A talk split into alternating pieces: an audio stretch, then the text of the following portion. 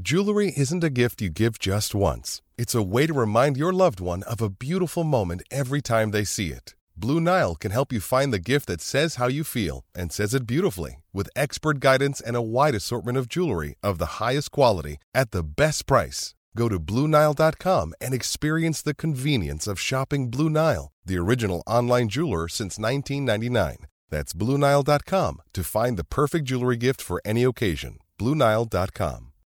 When you need mealtime inspiration, it's worth shopping Kroger, where you'll find over 30,000 mouthwatering choices that excite your inner foodie. And no matter what tasty choice you make, you'll enjoy our everyday low prices, plus extra ways to save, like digital coupons worth over $600 each week. You can also save up to $1 off per gallon at the pump with fuel points. More savings and more inspiring flavors make shopping Kroger worth it every time. Kroger, fresh for everyone. Fuel restrictions apply.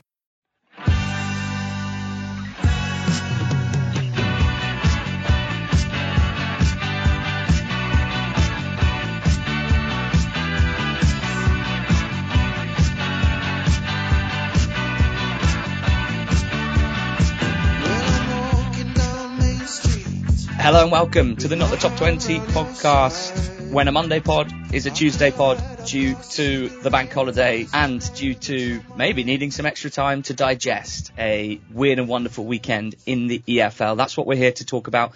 The podcast is sponsored by Betfair and it's myself and it's my friend George Elek. Hello, friend. I don't know about you, but I, I honestly, I think we've had an unbelievable start to the season um, across all three. What, me and you? no, I mean, I mean as EFL lovers.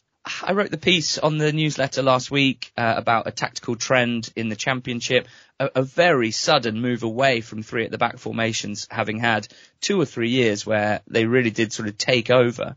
Correlation does not equal causation, but it, it isn't escaping me that the last two or three seasons in the championship in particular have been noticeably low scoring, below average in terms of goals per game.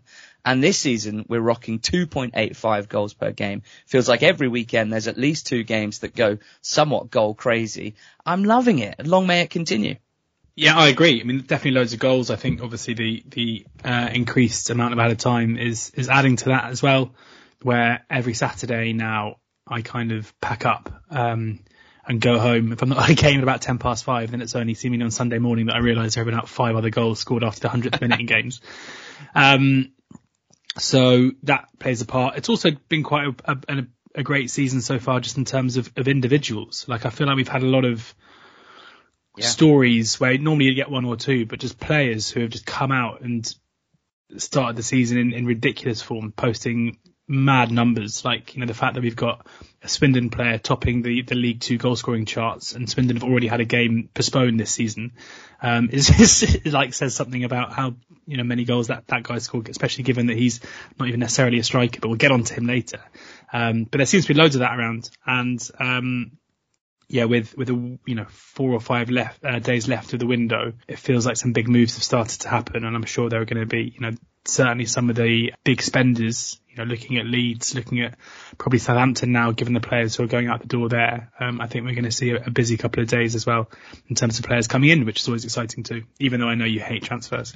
Well, I just get a bit overwhelmed in the last week of the window and on transfer deadline day itself. It's a lot of transfers to be thinking about across 72 teams, uh, and and all the noise that goes alongside it. I find uh, I find it a bit discombobulating, but I am excited about it. Yeah, Can I, I think just use this opportunity, and I'm sure I've said it probably every year, but my favourite transfer deadline story involving us was must have been what four years ago, three years ago, mm. when we were asked by Sky Sports News to come in and and do like you know be be wheeled in every half an hour for about four hours of their deadline day coverage, which was incredibly fun.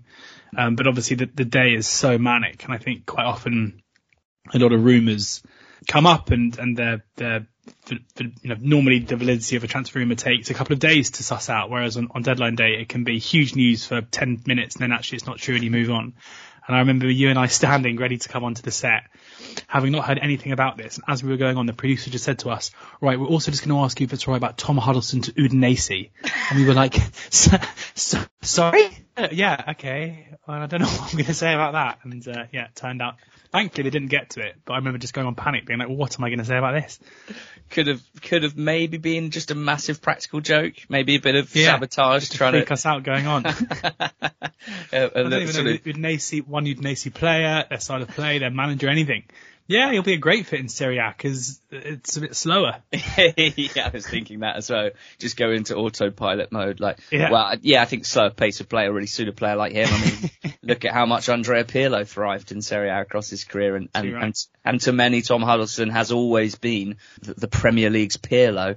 Let's get into some football. Uh, Ipswich three, Leeds four. I reckon it's a good place to start if I'm if I'm trying to sell the championship as having been particularly entertaining this season. Uh, this probably the number one game of the weekend. I want to go just quickly from a Leeds perspective here. It's it's big for them. It's their first win of the season, and it's easy to get carried away about one game. And if I was getting carried away about one game, I'd be talking about a real feeling of, of refreshment across a number of levels, uh, both individually and collectively here for Leeds United. I'd be talking about redemption, um, and, uh, and, and this sort of hopefully being the start of the season for Leeds. Uh, Joel Piroe is a big part of this. Joel Piroe signed, uh, for Leeds from Swansea on Friday, I believe, and scored instantly, tapping home uh, after Hladky had, had pushed a shot straight to him. So it was a, a, gift really from the Ipswich goalkeeper. It means that Piroe's off and running for Leeds. He scored the most goals in the championship over the last two seasons by anyone not named Aleksandar Mitrovic, who only had one season in which to do it and still scored more than everyone else. I like the signing for Leeds. I think it's important, or at least I think it's worth knowing what sort of player you are getting. I, I'm not convinced that uh, you know, everyone that would look at Piroe's goal tally would instinctively get it right with him necessarily because over a few seasons at Swansea, uh, we've seen him playing in the sort of heavy goal scorer burden number nine role, like a, you know, needing to be that poacher type.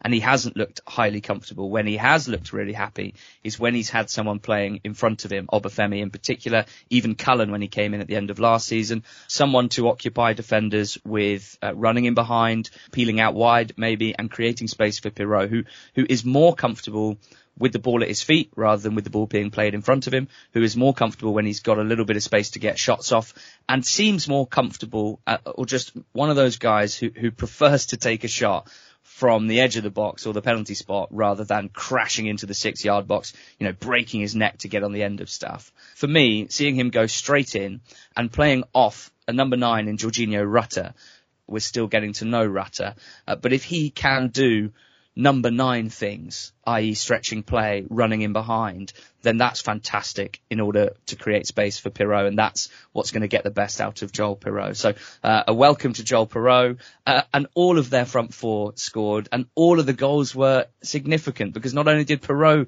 make a great debut, but Rutter himself scored a fantastic goal, incredible uh, individual skill to sort of drag the ball through two defenders and then finish well.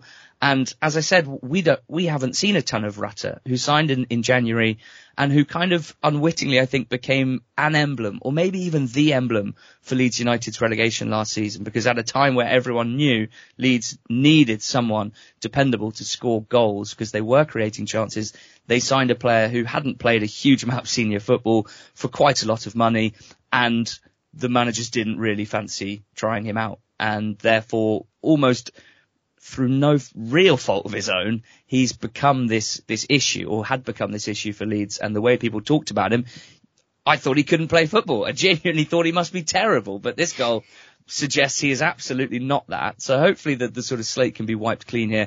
And then we also had George Willy Gnonto nipping in at the back post to score, him having refused to play a couple of weeks ago, being welcomed back in the fold by Farke. If Farke can get this out of him and keep him and keep him happy, well, that'll be a fantastic piece of man management and a highly important one. Luis Sinisterra, similar vibe, um, scampering in behind a nice through ball from Shackleton uh, for the fourth goal. Am I getting carried away about these words? Redemption, refreshing, change in energy. Definitely not. I mean, I, I think there was a change in energy at Leeds long before the, the, the, the whistle on Saturday where fans had gone from being um, already doubting the new owners, wondering where the quality is going to be in the side, to suddenly believing that with Gnonto back in the in the squad, with Sinisterra back in, with hopefully both staying um, and Piroe in, already there you've got a front four if you're going to include Rutter. Um, that is, you know, that was the reason why I was so keen to have them top of our one to twenty fours because you know, these are players, these are the, the profile of players that generally will absolutely flourish in the championship. We see, see it every single season there are, you know, still things that need sorting at Leeds. It, it's not as easy to think that now suddenly they're going to be the best team in the division, even if they have gone to Ipswich and beaten them 4-3. Like, you know, Byram came off injured after 25 minutes, um, after putting in a, a, a brilliant ball, uh, for the, for the, um, Gnonto goal at the back post. And, um, we also saw Drameh come on a left back and, and make an error for the, um, for the Broadhead goal, and he was then taken off at half time, having been brought on, which is a bit of a blow for him. Mm. Uh, although, albeit, you know, he is a right back, not a left back, so he's playing the wrong side. And Jamie Shackleton came on, who did well in the second half. So they need fullbacks. They're being linked to Djed Spence, who would obviously be a, a really good option on the right hand side. But I, I don't really see what the issue is with Luke Ayling, who's someone who is a, a massive part of Bielsa's brilliant lead side. He's already started the season well. You know, it seems to me fairly obvious that the left back is the issue here. I think Struijk and Rodon are, absolutely fine as centre backs with um, with Cooper to come back when he when he returns from injury, and they also probably need a centre midfielder because even though Archie Gray is clearly incredibly talented, it, it's a hell of a lot to ask of a player who's 17 years old who's never really played any first team football before to come in and, and, and play you know all the minutes. Um, going forward, and I think for his development, they'll need another body in there. So I'm sure they will add a, a couple more. Nadiem Amiri was one who's being linked from Leverkusen, who, in typical Leeds kind of last week of deadline fashion was pictured on Leeds High Street yesterday, but now reports from Germany are saying that he he was in Leeds yesterday, but now the, the, the, move is in doubt. It seems like they're basically getting ready to to spend some money, so it'll be interesting to see what happens there. With with with Ipswich here, now this is the, the interesting thing about this game in my mind is that yes, this is kind of as I tweeted, welcome to the party, Leeds United. Like you know they were they were attacking play was brilliant in the first half. They were very clinical, but I don't actually think that Ipswich lost a great deal in defeat here. Like obviously conceding four goals at home, having been so good is not ideal, but they still created a lot of chances in the game. Um, it, this wasn't a case where they were completely played off the park, even though it was just a, a 10, 15 minute spell where those four players you mentioned earlier just had way too much quality for Ipswich on the day, but they still created a fair, a fair amount themselves. Uh, Brandon Williams, um, had probably the worst thing that can happen to you two minutes into your debut for a new club where uh, he came on after 73 minutes and Sinisterra just turned him, turned him inside out and made him fall over before slotting into the far corner uh, two minutes later. Um, but you know they were okay on the day. Like I, I think for, for Ipswich, it's still been an incredible start to the season. And yes, their unbeaten run is over, and it might be a bit of a dent to their confidence to concede four goals at home. But um, I think if this game had happened a week earlier, it may have been a different case. Like it was just a, a really bad time to play to play Leeds, and, and they host Cardiff next weekend. That you you, you would think they should uh, come away unscathed from that one. So yeah, a, a brilliant game and a high quality end to end goal fest between two t- two sides who I anticipate will be right in the mix come the end of the season. Uh, what about Huddersfield nil, at Norwich four? Because this is just still really really fun watching this Norwich City team. Uh, I wouldn't think it was for the Huddersfield Town fans, George. Uh, they went down 1-0 pretty early on. Josh Sargent charging down Lee Nicholls, uh, the ball bouncing over Nicholls and Sargent, Sargent getting there first, heading home, and then horribly, really kind of collapsing with uh, what's reported to be an, an, ankle ligament injury. Looked in a horrible amount of pain uh, and came off having put Norwich Give me flashbacks ahead. to my stag do.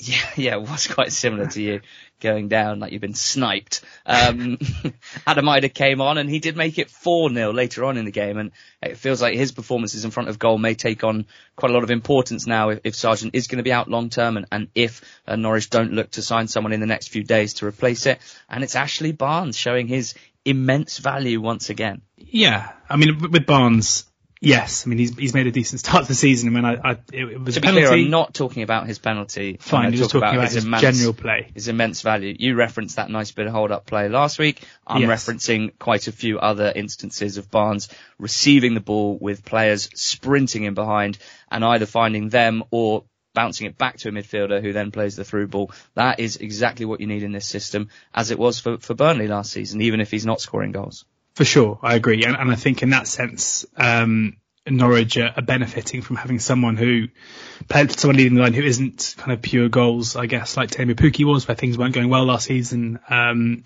he was just completely isolated and wasn't really having the impact that was expected of him. I think in Barnes they have someone who uh, fits in more, I guess, with, with what David Wagner's trying to do. And it's interesting because normally, you know, you you would look at a game of these stats and you would see that Norwich win 4-0 and it was nine shots to 18 and you'd be thinking like this was a bit luck, this was a bit fortunate maybe, but I, I don't think it was. I think Norwich basically under, under Wagner in the last few weeks, um, developed a style of play where they are very, very good at creating good goal scoring opportunities. You know, they're not shot heavy necessarily. They, um, you know, all the opportunities that they created here were, including the penalty, obviously, were, were basically near range tap ins, Sargent's over the top. Um, was, was a, obviously a, a defensive lapse, but, um, you know, he, he did well to get into the position that he did before getting injured. It was basically an open goal. Rose also a tap in from, from close range, either too.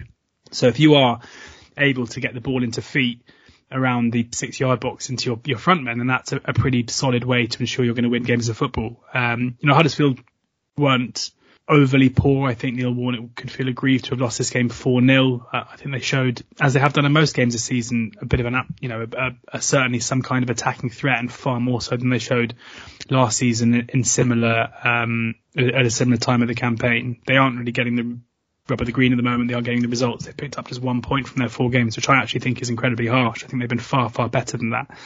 Um, but with the new owners in, with what we've said about Warnock in the past, although maybe, you know, slinking their way into a relegation battle early on in the season is the best way to get Warnock's uh, juices flowing. But yeah, this is all about Norwich, who have just started the season incredibly well. There aren't, you know, there, there are probably three or four teams where you look at perception pre-season and pre-season expectation, not just from us, but from the fan base. And you look at what's actually happened on the pitch and the results and the performances. And Norwich have to be one of the biggest upgrades um, that there are that there is. And then John Rowe, you know, for a guy we talk about him every week because he scores every week. A guy who'd never scored a senior goal and he's now scored five and five. And what I love about it is they're all very very different goals. Like this was a proper you know, he timed his run brilliantly, got in between the defenders, um, and it was just a, a, a, close range tap in, but they're not always that easy to go onto the end of those. So um, he's showing a range of qualities and is fast becoming one of the most exciting attacking players in, in the championship. Like it's it's not going to continue. Um, you know, Norwich fans can keep this up. Like he, he's not going to score. What, uh, 46 goals a season, sadly. Um, Messi scored 73 in 2011-12. 73 goals is the target. Okay, he's not going to score 73 goals. Um, mm but um, uh, you know it's been an incredible start to, to his to his season uh, and for Norwich as, as, a whole. So yeah, right now you know we it, because and we'll get onto this in a second. There remain for me big doubts about some of the sides who have started the season very well in terms of, of their point tally. With Norwich, that isn't the case. Like they are making their dominance in games count by big goal margin victories. And that to me is a much better sign of a good team rather than winning when playing poorly. He's, he's definitely better in the air than Messi when you think about yes. it. Um, albeit Messi did score that nice hanging header in the Champions League final, which Ooh. is something that Rowe has yet to do, albeit I'm not saying it won't happen. He has scored a header, hasn't he? He scored two headers, but not in a Champions yeah, League yeah. final. Hasn't had a chance to play in a Champions League final yet. George, can you tell me a little bit about West Brom 4, Middlesbrough 2? Pretty ridiculous game, really. Um, mm. Six goals. Uh, West Brom's four goals were from their four shots on target. Uh, some good finishing, in particular from John Swift with a lovely solo goal.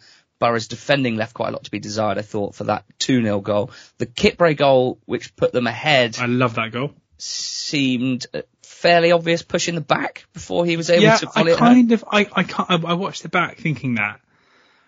And I don't know, it, it just feels like a bit of a nudge. It just feels like a okay. massive mismatch. I, I don't think it was as, as, as obvious as a case of like, like, two palms on the back and a shove. Yeah. Okay. I don't know. It's grey area. Like if it's given, I don't think you complain, but at the same time, I'm not sure it's, it's blatant a nudgy mismatch. Okay. Um, Latte Lath scored a nice header from an excellent Silvera cross. That was two of Boro's new boys mm. combining. Then another of Boro's new boys, Engel, the left back, had a bit of a shocker, played a lovely through ball to Brandon Thomas Asante. Asante. to score. Uh, Forss made it 3-2 from the spot, but uh, Jeremy Sarmiento lashed it home uh, to, to kind of settle things. His first senior goal uh, looks very fun and dribbly, playing off the left uh, on loan from Brighton, so we can probably expect him to be absolutely incredible. I mean, what's yeah? How do you parse this one? Because it's an, another West Brom game that was just a bit messier than I expected. Their second home win of the season after they beat um, Swansea three two in a, in a similar messy game.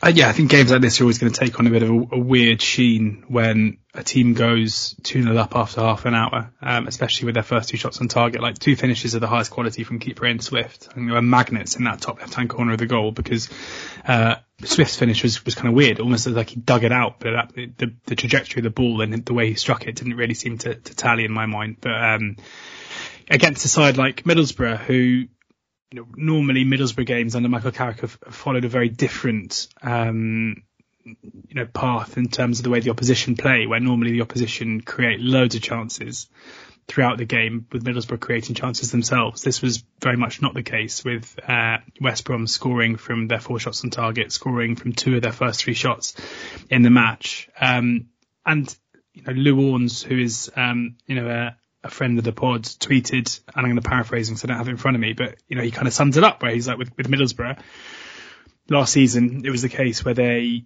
uh, were conceding lots of chances and creating lots of chances, but they had loads of quality in the final third and therefore they scored lots of goals. And now they have less quality in the final third and therefore things aren't really going their way. And I think that kind of, in a very simple way, sums it up right now where I don't think Middlesbrough's drop off, if you look at things like XG ratio, is, is, is, vastly different to that incredible run under Carrick last season. But there's just so much quality that has gone and is yet to be replaced. Like Latte Lath could feasibly be that player. Um, you know, so could Silvera, but this is, you know, the infancy of their Middlesbrough careers, their infancy of their careers in English football. And it's pretty harsh to just anticipate that they're going to come in and replace the purple patch um, or kind of career highlights spell of Chuba Akpom, replace someone who's just signed for 20 million pounds or just under uh, in Cameron Archer for Sheffield United. Like, I don't know if it's naivety or if it's just impossible to make the replacements necessary to, to do so. But it, yeah, right now it just feels fairly obvious that Boro are just lacking real star quality in the final third and, and, and at the back under Carrick they've consistently been, been pretty porous. So, um, for, you know, for Baggies, this is a big win. The um, red card made their task a fair bit easier. Um, a weird amount. I mean, I know the, the red card is probably the reason why, um, but I, I don't think I've ever seen a game of football in the championship have, have as many passes as this one, where we had, I think, just under 1,100, which is absolutely crazy. Mm. Uh, with West Brom competing 637 passes themselves, to Boro's 457. Like that is wild. That's kind of Real Madrid Barcelona numbers um, from back in the day. Um, so yeah, it's going to be interesting to see what what Boro do now. Like what they've got four days to strengthen if they want to. I think if they don't, it would be pretty harsh to judge Michael Carrick on last season's exploits, given that the, the squad just feels significantly weaker. Um, and for, for Carlos Corberán and West Brom, it's a, a massive win, and you know, without necessarily being the most convincing performance. What if I told you that between Big Said Kit Price, Semi Ajayi and Erik Pieters, there were around 270 of those passes. Just that a lot, lot of the lads. The last thing I want to do is go back and watch the last half an hour of this game. Tell me about Rotherham 1, Leicester 2. Leicester's 100% record is the only one now in the EFL. In keeping with all of their other games, it was, uh, it was a fairly late winner that was necessary. Uh, it was fun that it came from Kasey McAteer, uh, who mm. scored both goals for them here. And uh, and both nice takes as well, playing in that right wing role. Fascinating for me that he is contributing uh, to this team. He started at two games now of their four. He's had two League Two loans, McAteer, for Forest Green and for Wimbledon. And in neither of those League Two spells did I see him being a player that would be impacting games in the championship. But but here he is scoring two very important goals to to keep them on their way. They're still a way off their final form. I think we we can expect that, but it's an interesting conversation, is it? Like, do we just expect them to keep getting a lot better? I definitely don't think you can just assume that a team is going to improve. Um, like every single fan, bar a couple where things might not be particularly good off the off the field, will think, you know, we've only just got started. We've got to wait for the players to gel and all this stuff. But by the very nature of football and, and, you know, a head to head league, not all teams can kind of improve as the season goes on. Like we assume that with Enzo Maresca, there is a process here. Um, and if that is the case, and you know, as the players learn the process more, then then we will see an improvement. But I, I, I've got to say, like watching Leicester, there doesn't seem to be an obvious kind of tactical process that the players are, are, kind of coming up to speed to. Like it's not like you're watching a Russell Martin side. It's not like you're watching a Marcelo Bielsa side where clearly there is um, has to be a shift in mentality or thought process or physical fitness um, that we're yet to see. Uh, yeah, I'm kind of just a bit baffled by Leicester right now. Not, not, but by no means, you know, I'm not saying they that they're not going to keep this up, but you have to have massive doubts that they absolutely are going to. Um, they've won four games so far, and all four games have been eerily similar. You know, all of them were a one goal margin, three of them two two one wins. All four of them were winners scored after the kind of 82nd minute, uh, and all four of them games where you know there isn't a single game in there where Leicester have totally battered the opposition there isn't a single game in there where Leicester have totally shut out the opposition. So, you know, things might improve. I think we're going to learn a lot about them in the next three games. I mean, they host Hull on Saturday, which is one of those where Leicester fans will rightly anticipate they should win the game, but you know, Hull have certainly some decent attacking players now. Um, and might make life quite difficult. And then it's the back-to-back trips to sides who started the season very well in Southampton and Norwich, and that is where I think we'll see the real mettle of this Leicester side. But you know, I'm I'm still sitting here waiting to be blown away. Um, you know, I would love to see the the, the odds comparison with Leicester to win the league now, I think are kind of two to one compared to the league winners over the last four or five seasons. Because um, I'm pretty sure they'll be maybe not with Leeds, but they'll be um, shorter.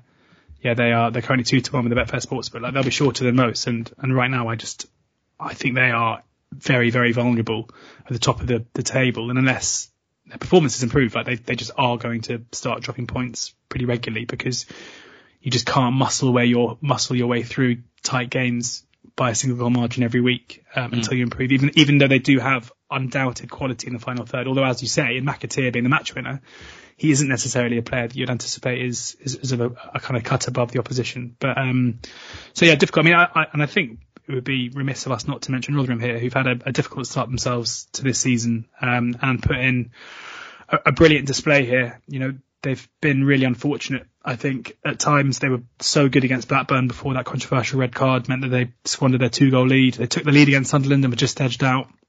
They went toe to toe with Leicester here, probably the, the highest budget in the league against the, the lowest and, and can feel aggrieved at not having taken away a point. So yeah, commiserations to them. And for Leicester, it's it's still a big TBC. Southampton beat QPR 2-1. I think their opening goal is significant because it was scored by Samuel Edozie. It's his first goal of the season. Uh, he had a, a helping Keeper. hand.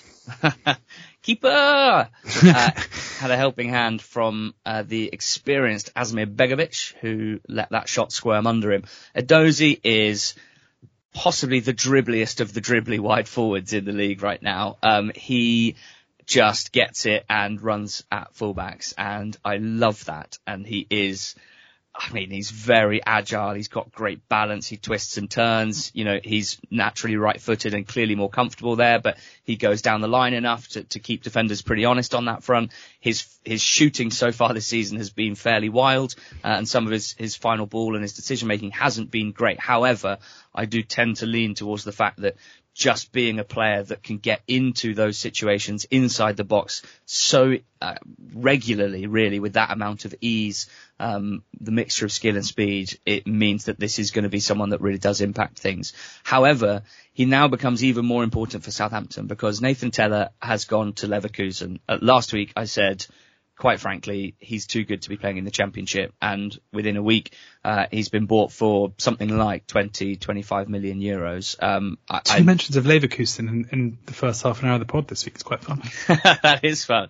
Uh, it's like it's 2002 all over again. anyway, um, he is amazing, Tella, and I'm I'm sad that we we don't get to watch him again, but it feels right to be quite honest. And I'm a bit worried for Southampton because for me, mm. He was their one player outside of Smallbone who picked up an injury and is out for a while. That for me was obviously operating at a scary, scary level for, for the championship individually. Um, and he's gone now, and there was a big onus on him when the ball's funneled out wide to him or Edozie, as, as has been the general pattern of, of Southampton's play so far, for them to create something and make something happen. So, um, a, a big gap there was filled by a 17 year old Amo Ameyaw, who looks unbelievably fun as well, but is a 17 year old um, without much experience. So clearly a big drop off there. Um, obviously Sulemana is is still there for now. Uh, another player seemingly attracting interest. So Southampton have got a, a very interesting next 72 hours or so. they won this game but I think there is a but. Uh, Armstrong's winner was was lovely, um, a brilliant touch and finish just the sort of goal that, that we picture him scoring in a Blackburn Rovers shirt. It's his fourth goal of the season, but as previously discussed, one of them he knew nothing about, which flicked off the top of his head. The other two were penalties. So this really the first sign that he could be getting back to proper championship goal scoring um, form. In between Southampton's first and second goals, at home to QPR, um, they there was a 34 minute period where they didn't have a shot at 1-0, which is mm surprising lack of sort of um, what would you call it? Uh, thrust. Thrust, yes, that's exactly what you'd call it. Um, you know, they had 73% possession in this game, which is what you'd expect given the stars of the two teams. They only had seven shots total. That is just unusually low. Um, not having a shot for 34 minutes is quite unusual as well. And in that time, it wasn't like they were just holding the ball and knocking it around. QPR were dangerous whether it was Ilias Chair, whether it was Paul Smyth, whether it was Sinclair Armstrong, they were causing them a lot of problems. They had a, a Colback goal from range, which equalised. Lovely then strike. They had a disallowed goal. They hit the post. They looked the more likely at 1-1 for a long period. And yet, Southampton have won it again late. And yet, QPR have lost it again, George, despite um, us saying basically the same thing for quite a lot of these two te- teams' games this season. For sure. And I think QPR have put in two very, good performances against two decent sides in Ipswich and Southampton and come away with, with, with no points over the last week. It does feel like maybe Gareth Ainsworth is starting to get a bit of a tune out of this side. And I think Sinclair Armstrong playing through the middle is just with confidence is such a destructive force. It makes it very hard for sides like Southampton who want to keep the ball, not to get caught out on the on the break. Um, I completely agree with you about what you said about Tella. Like it, it felt like Russell Martin's style of football plus Nathan Tella was a really dangerous mm. um, proposition where we just never had wide forwards of that profile, did he? At Swansea? Exactly, and I think that's so, so partly often, why they felt quite clogged up in the final third. So, so if, if a team sat in, they often found it very difficult to break them down. Whereas, you know, he's basically like a a um, an, uh, a, a master key to low blocks and Tella, where you can shift the ball out to the right hand side, and he will just consistently cut back onto his left foot and fire shots across the face of goal, um, which when you can do that with quality, as we saw with Manuel Benson about 15 times last season, can be really destructive. Um, losing him makes me concerned for them. Losing Che Adams as well, who's someone who is a much more all-action forward or striker than um, Adam Armstrong in terms of, of, offering a bit more physicality, of offering a bit of an outball as well. Um, Have they lost him? Not gone yet, has he? Well, he wasn't in the squad on Saturday, so I think it's imminent perceived to be imminent, I think is, is, is the way it is right now. I mean, he might stay. Um, but if they lose both Adams and, um, when they've already lost Tella, then, you know, they, they need a big week really. It, it, it, seems to me like Flynn Downes has come in, um, uh, who offers, you know, obviously what Martin wants in the middle of the park, especially with Smallbone out. Um, Ryan Fraser's come in, who I guess offers you that industry out wide and a bit of quality too, but by no means anywhere near the kind of goal threat that Teller, Tella provides.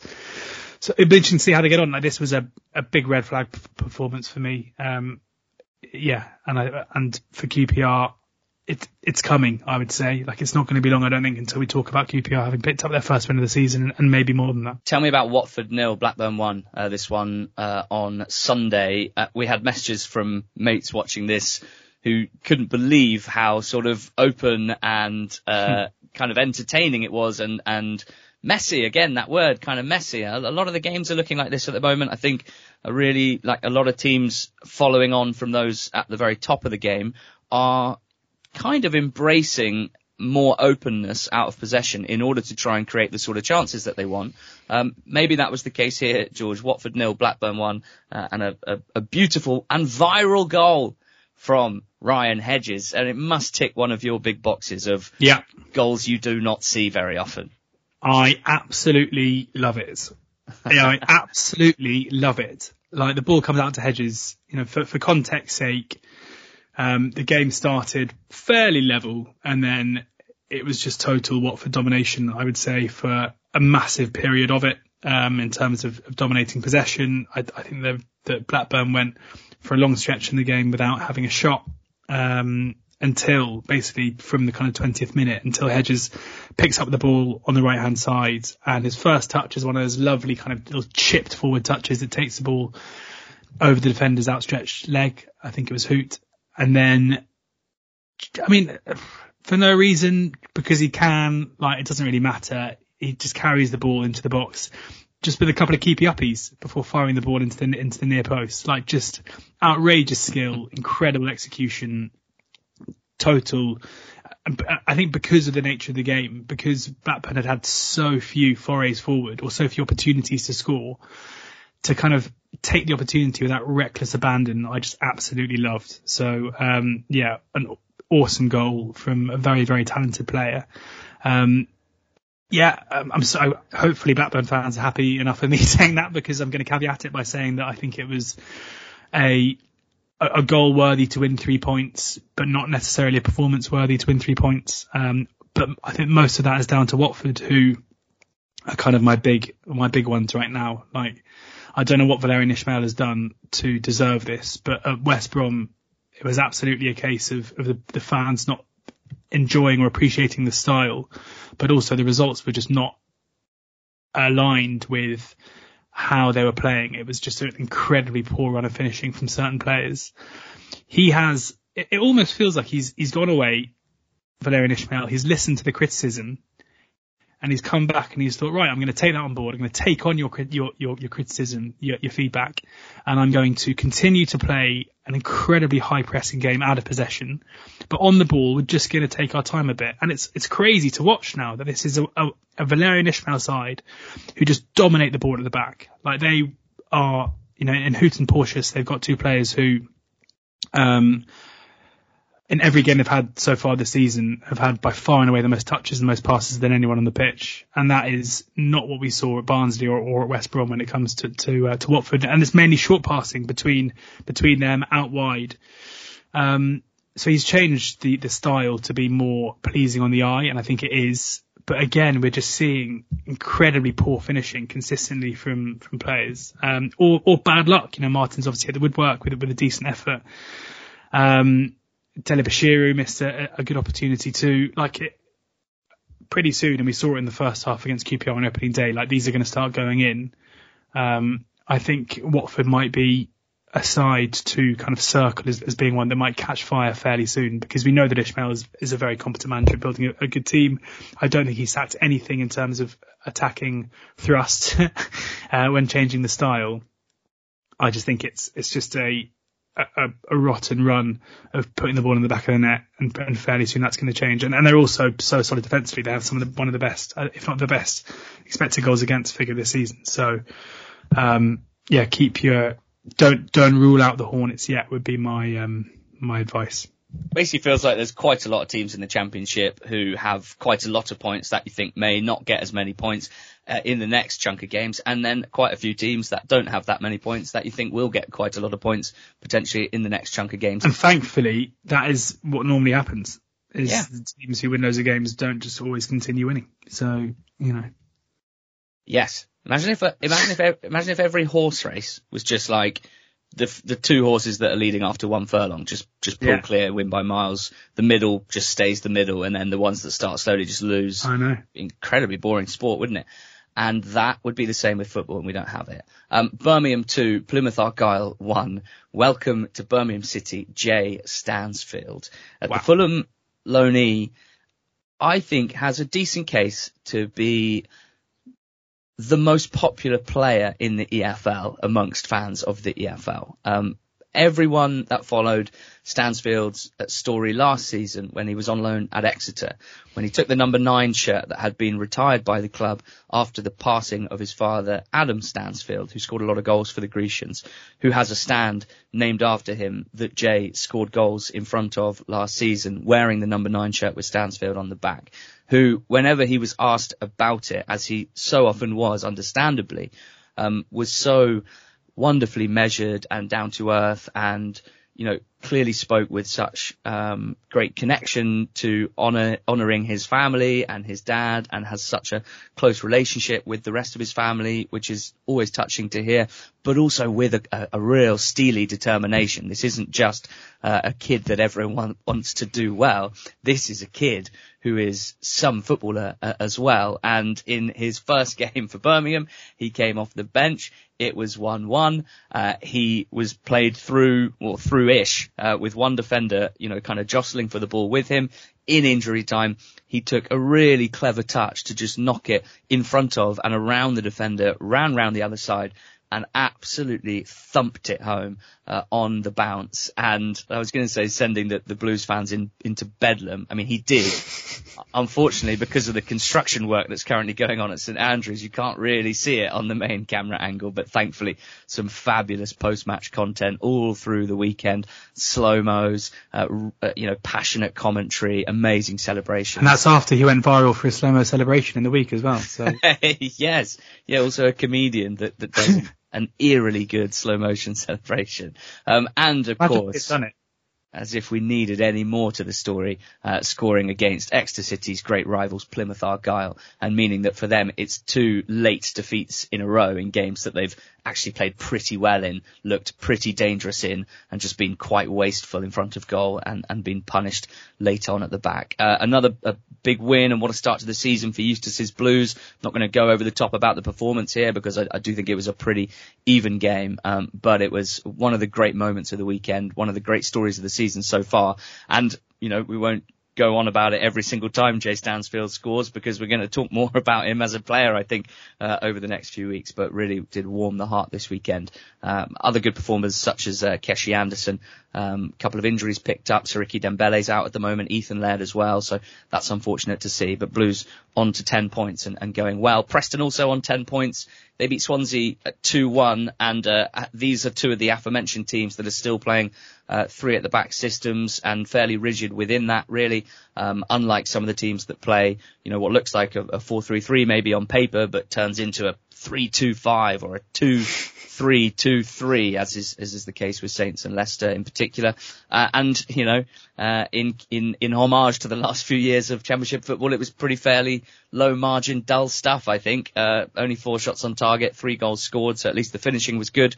Uh, Harrison Ashby's was an absolutely brilliant mm. strike to, to control a volley on the bounce when you are sprinting into the box from right wing back to get on the end of a cross. Um, absolutely brilliant. But everything's going well for Preston at the moment, uh, and they they got their way back into it with a set piece goal. Andrew Hughes, uh, born in Cardiff, scoring against Swansea to equalise and loving it.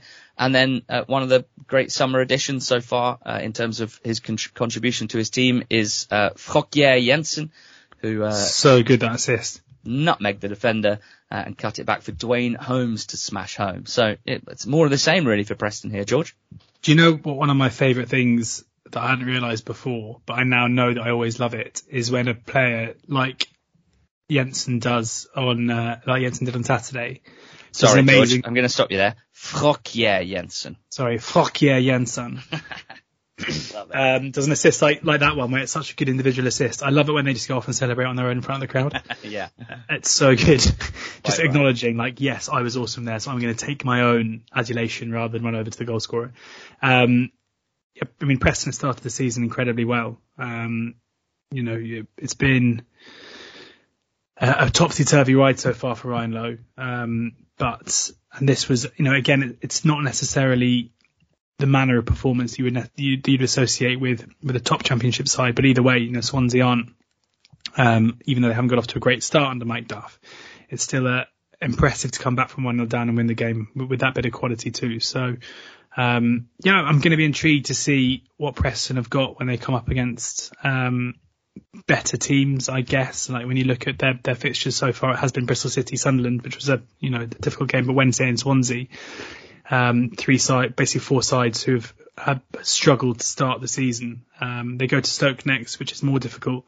Um, but their, their run of, of games coming up isn't particularly difficult until they get to um, Baggies, Leicester, and Ipswich coming up in, in October. So uh, the good times might keep rolling for, for Ryan Lowe, um, but it's been a, a, yeah a brilliant start with ten points from their first four. And two narrow home wins were Cardiff two, Sheffield Wednesday one, and Millwall one, Stoke nil big one for Gary Rowett this after this is Millwall Stoke rather than him being uh, particularly keen on Cardiff uh, Wednesday, um, with some fan unrest uh, around his stewardship, which seems crazy.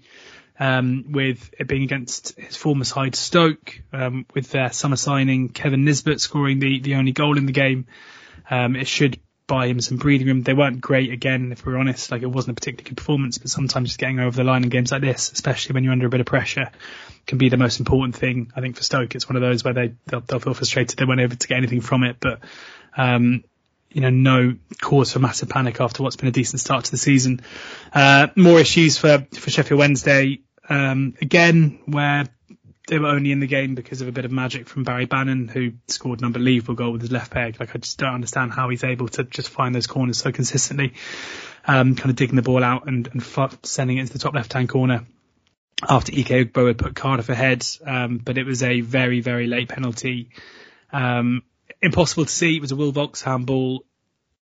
I'm not really sure what he's doing. Like it's kind of, the ball's flashed behind him and he kind of diving header with his arm flailing and he gives the referee a decision to make and we can't see from our camera angles if it was the right one or not. But either way, it's pretty foolish and Ryan Wintle dispatched the penalty in the 98th minute. So, things don't get any better for um, for Sheffield Wednesday. It was a sigh of relief for me from the uh, betting show pick. Um, Cardiff kind of up and away, but yeah, with with Wednesday going to to Leeds next up on Saturday, um, in the kind of form that the Leeds showed and the, the players they've got at their disposal on Saturday, you have to fear for Wednesday in that one. Yeah, and in Hull one, Bristol City one on Friday night, we saw a couple of things that we've already seen this season, and, and then I'd say a couple of nicely pleasing things as well, new things. We saw more nice play from Manchester City loney Liam Delap, who um, showed a bit of speed, a bit of strength, and a bit of skill to uh, get on the ball in the right hand channel to make some space for a cross, and then a really nice low cross, uh, sort of cutback style to uh, Ozan Tufan uh, to fire home another goal. Uh, but Bristol City's response was like stirring. They they were just uh, they were peppering the the Hull City goal. They were getting, make, well, putting together attacks and creating shooting opportunities almost at will. Jason Knight suddenly turned into like Frank Lampard. Uh, in his prime and went close about a million times. Um, Wells had a couple of opportunities and eventually did score the equaliser. Uh, Mark Sykes was incredibly lively as well. Uh, 2.5 xG generated for Bristol City. Um, they didn't leave with all three points, but I do think they will have left with a lot more confidence in their attacking play. Again, a lot of it seemed to be kind of transition style attacks rather than, I guess, build up attacks. And it doesn't necessarily have to be a concern, but it is something that we'd like to see more of them because the, the previous three games they were looking a little bit blunt. So, uh, one all honours even on Friday night and the same Coventry against Sunderland nil nil, but quite a good nil nil, quite an entertaining nil nil. Um, Coventry having the better of it, um, but Sunderland had their moments as well. Um, Coventry in particular looking quite dangerous when Kasey Palmer was on the ball and um, we're now at a point where Palmer's been fit for, for quite some time, for I think the whole year of 2023. It's probably the longest he's ever been uh, fit, and I mean, what a quality footballer he is. And and I think um, that the longer he can stay fit, the more the narrative around him will start to change, and people will realise that in his position when he's fit, he's probably one of the better players in the league. So um, exciting stuff for Cov, but couldn't get the winning goal. I think last week I said I thought they'd get 12 in their next six games, 12 points that is. So uh, 11 needed with five to go. Uh, we've got a monthly awards piece coming out uh, later this week on ntt20.com. It's our the first foray of ours into sort of unofficial uh, monthly awards. I'm really excited about it. Um, I'm excited to see uh, to what extent our picks uh, align with or differ from the official awards, uh, and and we'll be writing up a little bit on each player as well. So player of the month, young player of the month, manager of the month, anything else we can think of as well. Uh, sign up ntt20.com. That one will go out to all uh, subscribers free and paid. Another day is here and you're ready for it. What to wear? Check. Breakfast, lunch, and dinner? Check. Planning for what's next and how to save for it? That's where Bank of America can help. For your financial to-dos, Bank of America has experts ready to help get you closer to your goals. Get started at one of our local financial centers or 24-7 in our mobile banking app. Find a location near you at bankofamerica.com slash talk to us. What would you like the power to do? Mobile banking requires downloading the app and is only available for select devices. Message and data rates may apply. Bank of America and a member FDIC. Hey, it's Kaley Cuoco for Priceline. Ready to go to your happy place for a happy price? Well, why didn't you say so? Just download the Priceline app right now and save up to 60% on hotels. So whether it's Cousin Kevin's Kazoo concert in Kansas City, go Kevin, or Becky's Bachelorette Bash in Bermuda, you never have to miss a trip ever again. So download the Priceline app today. Your savings are waiting. Go to your happy place for a happy price. Go to your happy price, Priceline. Well, it's taken a while to get there, but let's go to League Two. And why don't we start? League Two. No, I was too excited. I've botched it. well, it's taken a while to get there, but let's go to League One. George, uh, there's one obvious place to start. It's with table topping Oxford United. Uh, they beat Charlton 2-1, and this match also saw uh, our first sacking of the season. Didn't take too long. Dean Holden has been sacked by Charlton. Uh, you will have had a very close eye on this one for a number of reasons. Uh, tell me how it went from an Oxford and then from a Charlton point of view. First 10 minutes were fairly level. Charlton maybe having the better of it, if anyone. Uh, James Beadle making a save, but the kind of game turned on a moment of real quality from Tyler Goodrham, who picked up the ball just on halfway, uh, skipped past the defender, and then fired the ball off the underside of the bar into the back of the net from about 25 yards. A brilliant strike. He's, he's kind of got it in his locker. He's got a lot of things in his locker, to be honest. Um, he started the season incredibly well, linked with um, moves to the championship over the summer. Um, Oxford very, very keen to keep him and Liam Manning said after the game that it would take an extremely big offer um, to even get them considering anything between now and the end of the end of the window. But Oxford fans desperate to keep him. And then from from that goal through to half time, you know, it was um, very much one way traffic, and any Charlton fan uh, would attest to that. There was one brilliant bit of play from Marcus McGuane, who like started the season as if he's a Premier League footballer, like he's as if he was the player that Barcelona thought they were buying from Arsenal seven years ago. Like he is ball carrying from deep is just so strong. And he picked up the ball just inside, just outside Charlton's half and, and ran the whole length of the pitch, including a, a dummy from Mark Harris, um, which sent the, the, the Charlton fullback flying. And again, he just picked the wrong pass at the last moment. But Dean Holden made some changes in the second half, um, changed formation and, um, were probably good value, I think, actually. I mean, not on the basis of the first half, but on, on, on how the second half started when Alfie May scored, um, from a quick free kick, which came from the aforementioned McGuane uh, giving the ball back to the free kick taker, which was an interesting call. Um, and suddenly he lost his man and, and, they scored the goal. That's the new directives coming into play there. Didn't want to get just, booked for time just wasting. drop the ball, Marcus. Just literally, just put it down. Uh, and then it could have gone either way. Like Charlton didn't create another good opportunity in the game, but at that at that moment it, it felt fairly end to end. But the the goal itself, the winner, came from a I think it was a Charlton free kick and Stan Mills kind of managed to shift the ball out to McGuane with kind of five minutes to go, and suddenly you look up and it was like five on three. For Charlton to have committed that many men forwards, having surely watched Oxford beat Derby and beat Barnsley from being incredibly good in those situations where the quick transitions, the counter attacks, where you can just overload the middle of the park.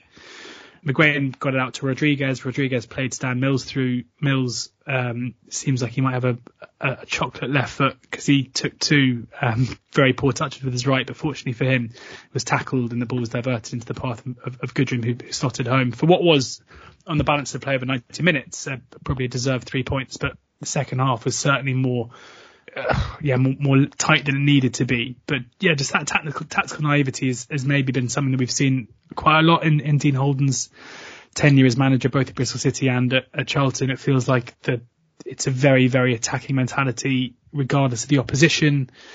You know, his job maybe isn't the easiest. Like even though Charlton have a very good squad, there are a lot of academy players playing um, in this side and having to get to grips of with with men's football very very quickly. Um, it'll be interesting to see who they bring in. You know, like it's you know looking at the the betting market, like Lee Johnson is favourite. I'm pretty sure given that um, Charlie Methven, who you know fronts up the the, the group that bought um, Charlton, will know Lee Johnson from his Sunderland days, and that didn't end particularly well. Make, makes that unlikely. Carl Robinson, who is not particularly welcome, uh, you know, from his first tenure at Charlton, you know, he isn't university liked. I'd be surprised if there was anything in that. Steve Cotterill, who doesn't necessarily fit into the youth development um, kind of candidate you'd necessarily see. So I'll be interesting to see how they go and where they go. It sounds like given they've they've made a um, you know, Jason Pierce is the assistant, sorry, is the caretaker, and they, they've made some changes to the coaching staff off the back of that. It feels like it might be a, a kind of long interview process, maybe rather than a um, an immediate fix but they need someone who has a record in developing young talent for sure. Like that seems to be like the Charlton Academy is so good, and that's something Dean Holden I think has in his locker. Like he is someone who clearly has that ability, but also someone who's just shown that level of tactical nous um, in the past and has a track record of getting results basically um, alongside that that youth development style that I think they'll they'll need. So there's no denying this Charlton squad is very good, has, has a great blend of, of youthful exuberance and, and that and that proven League One quality. I think it's a really appealing job to be honest for any for any League One manager at the moment. So uh, I'll be watching on intrigue to see who they they go after.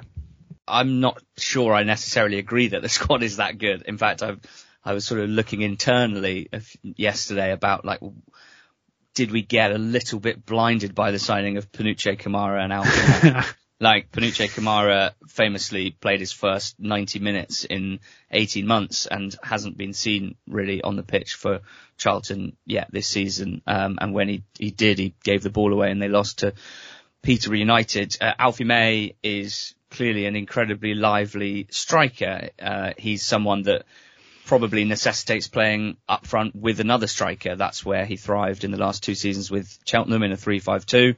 Um, he scored a lot of goals for Cheltenham, but they didn't finish very high in the table, so it's not like he's some sort of uh, reason why a team has to finish particularly high, even though it's likely that he'll still score goals uh, in this team over the course of the season.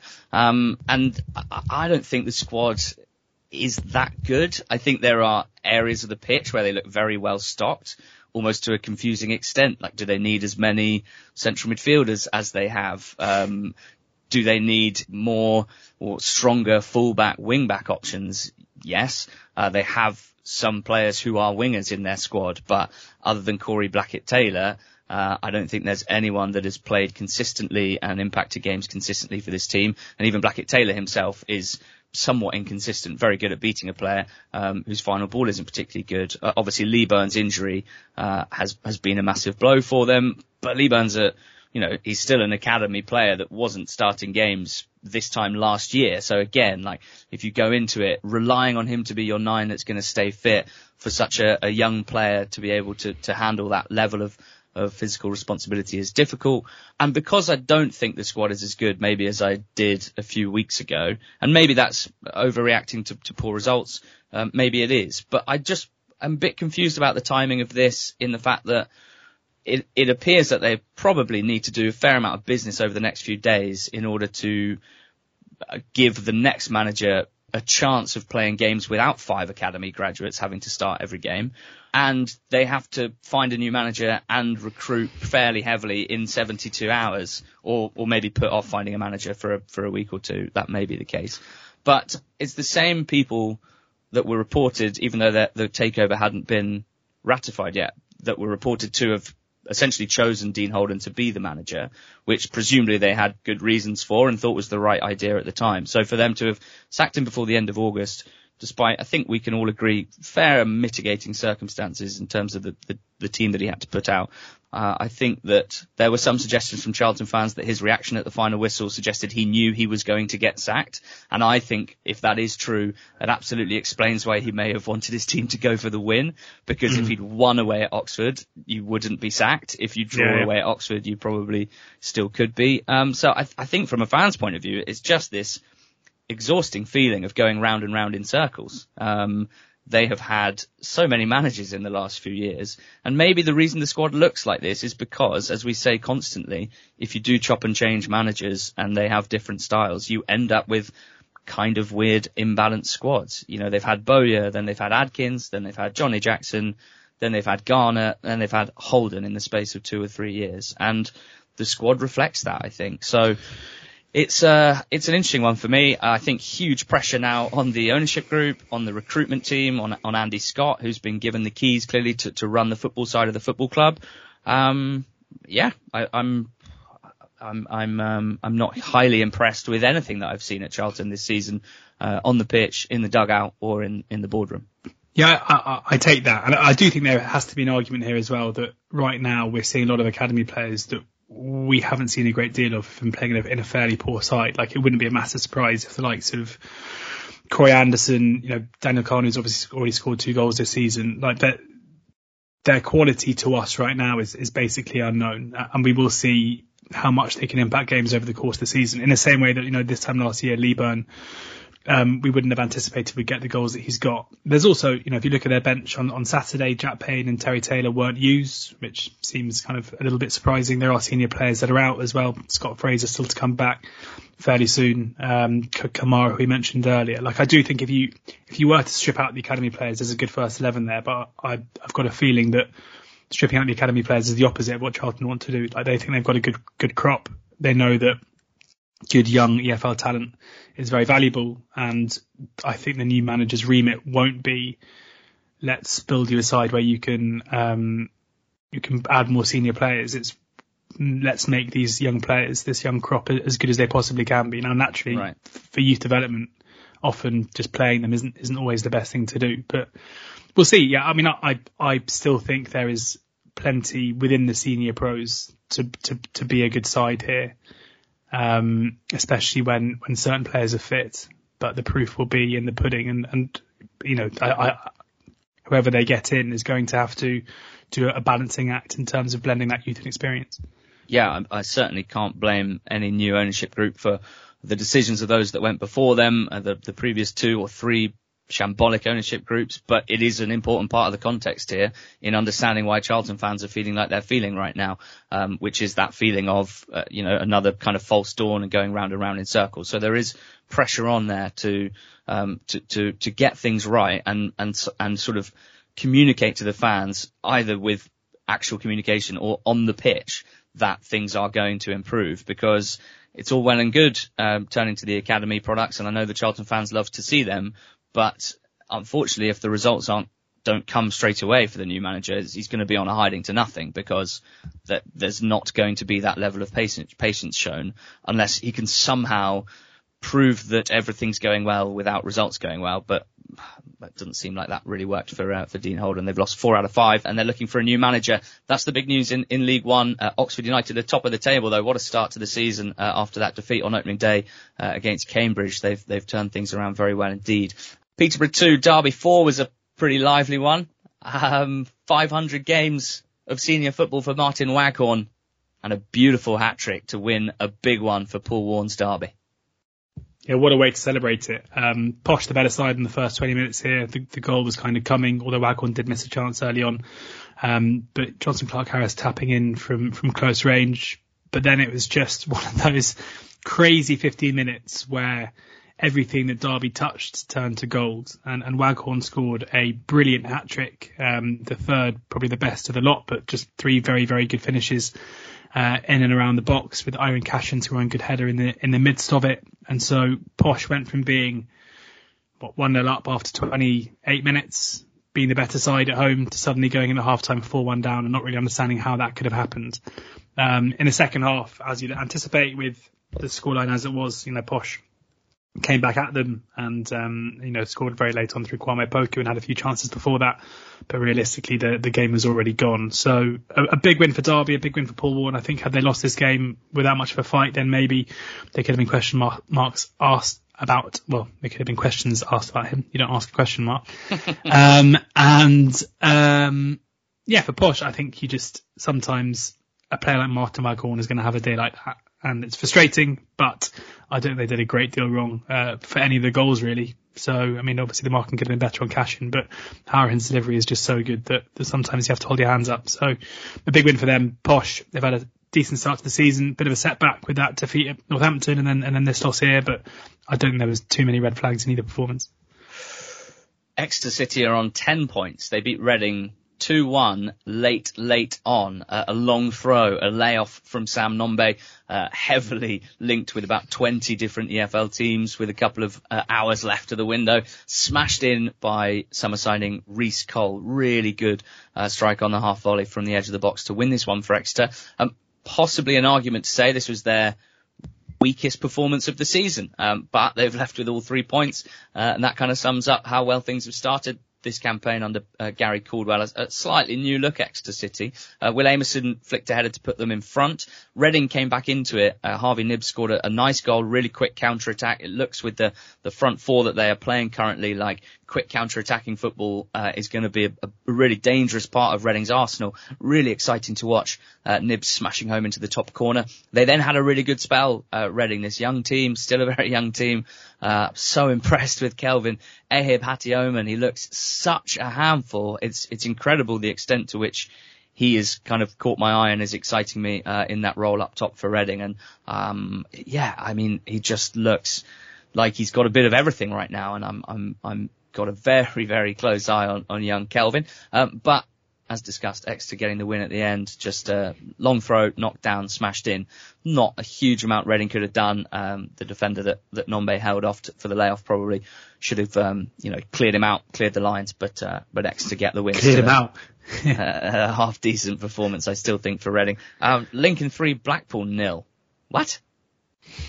Penalties but the kind of main story here, you know, Blackpool haven't conceded yet this season. Um, conceded a penalty which Danny Mandroiu stuck home after seven minutes. Um, a deflected effort from Ethan Erhahon mean, I'm just never going to be able to say that name without having to pause before I say it. That was a fun um, goal, wasn't it? He, he, carried it about 60 yards, and then yeah. it, was, it, was, it was one of those where you get really annoyed about the deflection because otherwise it would have been an absolute stonker. Correct. Yes, I agree. Um, although I think it needed pretty needed, needed the deflection to go in. yeah. Um, and then another penalty, kind of midway through the second half, and not many chances either side of that for, for the home side. Um, Lincoln have got, sorry, Blackpool have got some issues though in terms of their creative play.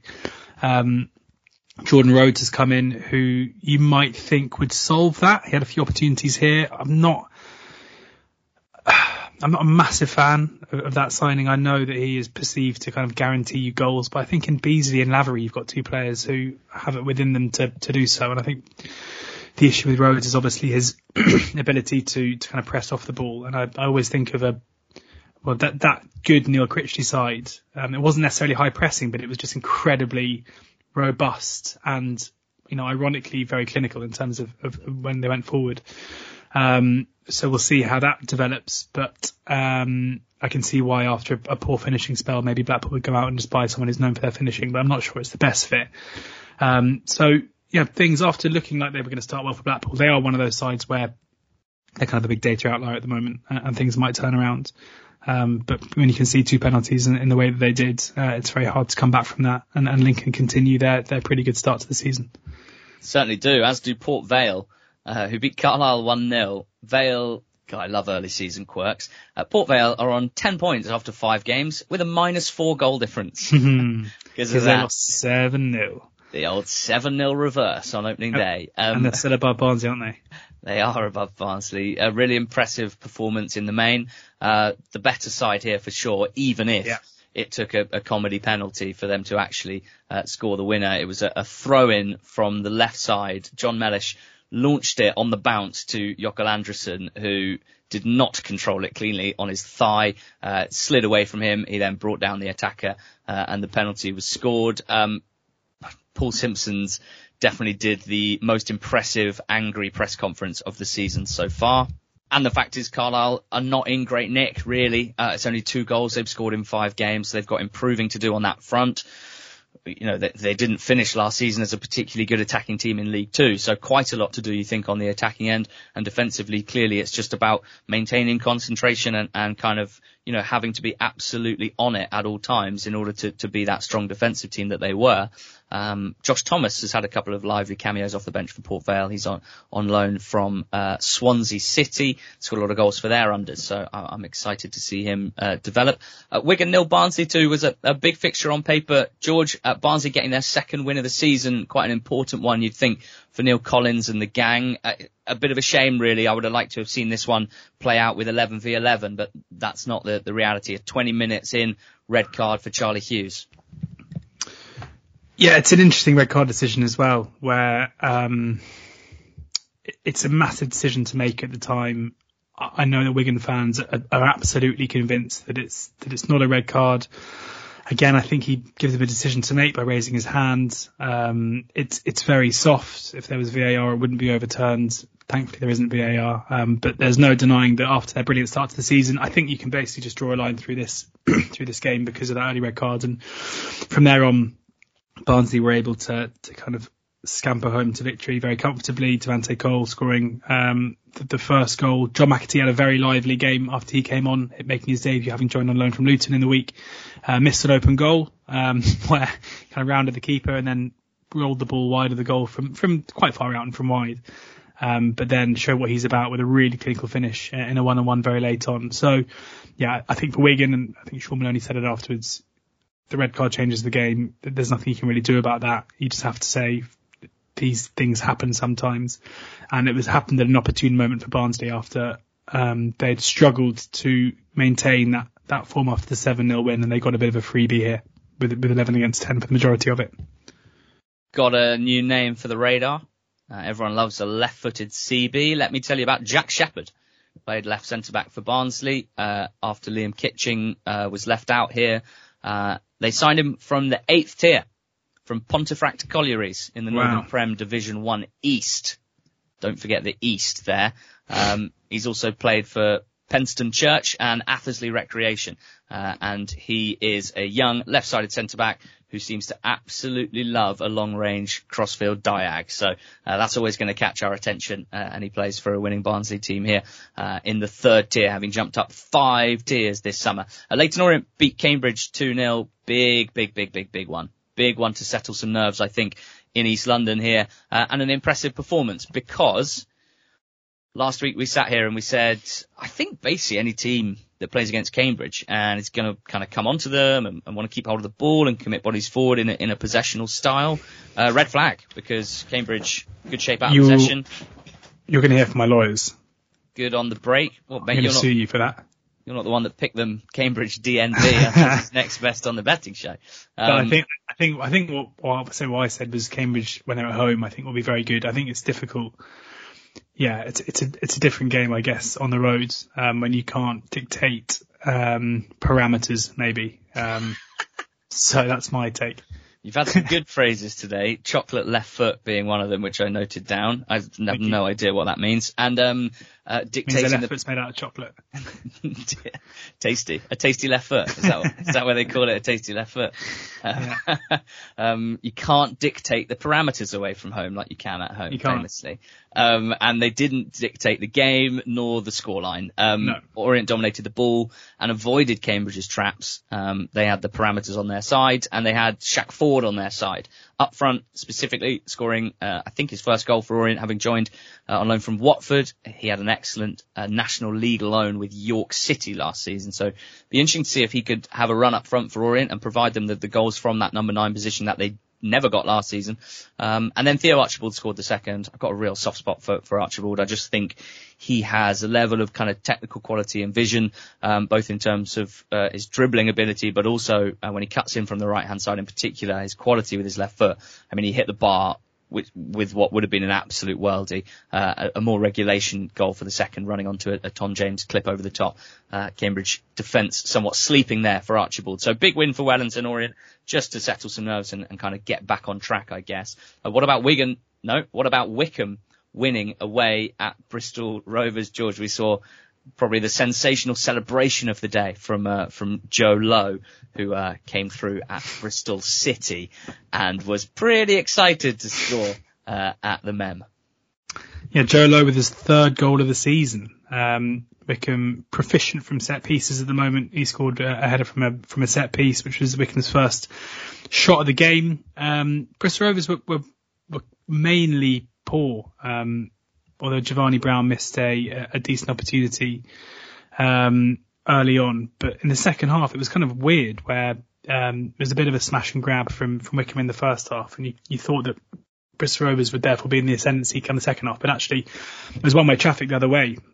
I think Wycombe put in their best performance of the season so far in that second half. Um, with uh, Luke Leahy, he went very close. I think he, he hit the bar from a, a long-range effort. Garath McCleary was one who got the goal with 15 minutes to go, and it was totally deserved. Um, Harvey Vale, on loan from Chelsea, got his first goal for the club um, with a decent finish to make it 2-1, and there was, you know, a, a fairly nervy, you know, Tristan Crama um, had a, a shot uh, blocked wide um, just in, at the death, which which would have been an equaliser. Um, but yeah, Blocked by Joe Low, who clearly just loves throwing his head and Well, was it was it was it by Low? Yeah, yeah. Big Amazing. celebs there as well. Um, yeah, but for the most part, Bristol Rovers just did not do enough um, after such a, an impressive start to the season. Um, I don't. Well, I certainly, as anyone who listened to the betting show, didn't anticipate that they would be so toothless here up against the side, who have struggled in the main to, to convince. Um, but a big result for Matt Bloomfield, a big result for Wycombe on the road. Um, you know, I, I would still like to see more from them in open play. Uh, I have to say, but um, but there's no denying that um, things have, have improved after a, a bit of a stuttering start. So Cheltenham lost 1-0 at home to Northampton. Uh, Cheltenham, per the excellent Hugh Davis, who wrote the League One roundup in our uh, weekend notes newsletter piece uh, yesterday. Cheltenham, uh, unfortunately for their fans, are the only team in the top seven tiers, that's 252 teams, uh, not to have scored uh, in a fixture yet this season. That's not including Everton, so I've lied there. Uh, Everton are also the other team that haven't scored. Premier League doesn't Um, count. Well, they've only played three games, whereas Cheltenham have now played six in all competitions. Um, um, and uh, we look forward, as Hugh said, to their uh, goal of the month competition this month. Um, not only have they not scored, they, they they really aren't getting very close to scoring. Their underlying numbers are not that of a team that have just started the season, um, you know, without shooting boots on. That they are the, the underlying numbers of comfortably the worst attacking team in the league. Um, their only shot in the first hour at home to Northampton was a long range strike from Ferry. Um, you know, they, they probably could have got the ferry to France in that time, um, and Jesus. might have been might have been a better option for them. Um, I mean, Northampton, you know, were huffing and puffing and, and, and having opportunities, and eventually it was Sam Hoskins, uh, shock, who did the damage. How has he not passed? I mean, I know it's Hoskins, so, but like, Jesus Christ, if that doesn't go in. Well, he knew that if he hit it really hard at Luke Southwood in the rain, there was a chance it would slip under Southwood's body and go in, uh, and that's what happened. Uh, I, I had a quick look on Hoskins's uh, Transfermarkt page. You can you can see all the goals that a player has scored, and uh, obviously the definition of a winner. Uh, for me is pretty clear. It basically has to be the winning goal in a, in a one goal win, a single goal margin victory. Uh, of course that you know, there is an argument to say that the, the you know, just scoring the opening goal in a 2-0 win is quite important, or, or the one that makes it 2-1 in a 3-1 win is quite important. But if we're, if we're only looking at definitely match winning goals, uh, I still think Hoskins might, might, probably has the record for current EFL players winning goals for one club. Uh, I'm willing to be wrong here. If anyone can find someone better, then please do. Uh, the Transfermarkt all goals page is helpful for this. But I counted around a dozen on a quick sweep this season, uh, this morning, uh, including this one for Northampton. And, you know, we said after Cobblers were winless in three that their performances weren't hugely concerning. Uh, and it's now back-to-back narrow wins against Posh, which was smashy and grabby, and then this one, which was a, a little bit more convincing. So the points tally now, which is seven from five, probably more accurately reflects how that reflects how they've started this season, and I look forward to seeing them kick on from here. Fleetwood, Shrewsbury, Fleetwood, eh? Not starting that well for them, has it? Only one point from five games. I think in some of the other games it was poor defending that, that let them down. Here, I don't think you can really say that. They they were they were pretty bright. They were the better side in the first hmm. half. They had all the territory. They were having they were having literally all of the shots until the 40th minute when from their own corner there was a break, there was a Robertson who was the last man back, and Daniel Udoh definitely back from injury now because he his pace was fantastic. He raced clear, kept the ball under control, just about got his shot away before the, the lunging defender uh, and finished to put Shrews up with their first shot on the 40th minute. Uh, and that that's how it finished, George. So uh, have you got any particular thoughts about Fleetwood and Shrews at this point? Yes, I'm pretty concerned for both of them right now. But as you say, there's just no denying that Fleetwood were by far the better side up until the goal. Like Shrewsbury offered absolutely nothing, and it was only a, a defensive lapse that, that, let Shrewsbury in. Um, uh, even then, in the second half, um, there was very little to to get overexcited about with either side. Basically, um, I don't know if the, the, the, goal hit Fleetwood's confidence somewhat, but having created plenty in the first half, they were then once behind, barely create anything. In my mind, this was basically a game between two very, very poor sides. And I know that Shrewsbury already have, I think, nine points on the board, which is massive because from where I'm sitting, um, the, the, the level of their performance at the moment doesn't suggest they're any better than, than relegation fodder right now. Well, that's harsh. Not relegation fodder, but a relegation candidate. I think they need to get. You've used the, the you've used the wrong word there. You've corrected yourself immediately, and I respect that. Thank that. you. Thank you very much. So, I, you know, apologies to Shrews fans for, for saying fodder. I meant candidate, um, which I guess probably won't go down too much better. Um, off the back of it, you know, Udoh's pace is obviously important. His quality, the fact that he's back fit, um, and in Bowman as well, they've got a player who, um, you know, can also, you know, they've got two strikers basically with very different skill sets who can both offer goals. But given that after the red cards, um, which came two minutes after Udoh's goal, Shrewsbury was still basically unable to create anything of note or even be the better side in the game is a red flag. I think Fleetwood can take something out of the um, the first 40 minutes.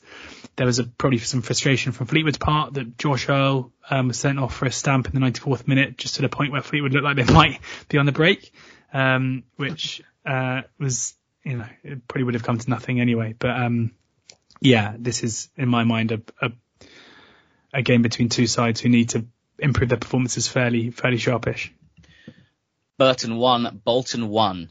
Uh, saw Bobby Kamwa look quite bright for Burton, setting up Mark Helm for the opener, but Dion Charles equalised, running onto a nice ball through from Carl Dempsey, who'd given the ball away in the build-up to Burton's goal. Uh, Dion Charles celebrating with a new contract on, on Monday, which I think will be great news for for Bolton Wanderers. Him, Clarke-Harris are the, the strikers that Championship fans who think they need a striker are looking at at the moment and going, maybe we just buy that guy from League One. I've looked at his goal tally from last season and he seems like an obvious candidate obvious fodder, you'd probably say. Um, Burton still winless, um, and, and Wanderers getting the, the, draw there. And Portsmouth nil, Stevenage nil was a match that happened, um, including a couple of red cards. In League Two, Swindon five, Wrexham five last week. Six, Crawley nil this week. George, what is happening in Swindon matches? Jake I mean, Young. no, you can't jai ho everything. Begins with J though. Um, absolutely mad this game. Um, having extolled the virtues of Crawley, um, bit of humble pie being eaten, maybe. I mean, it, would have been a very different game had uh, Danny Orsi um, not scoop the ball over the bar from close range after 10 minutes uh, in what was the, kind of the best opportunity until about the half an hour mark. And there wasn't any indication in the first half an hour of what was about to come um, in what, what looked a pretty tight game. But Dan Kemp scored the first with a really nice finish. And then Jake Young just went absolutely crazy and scored four goals. Um, or was it two with his right, one with his left, and one with his head? Mm. Um, just unbelievable. You know, this is a guy who spent last season on loan at, at Barrow from Bradford and, and didn't score. I think for Bradford fans who are struggling themselves, it must be quite frustrating to see um, Aloni at a club in your league scoring seven goals in their first four games.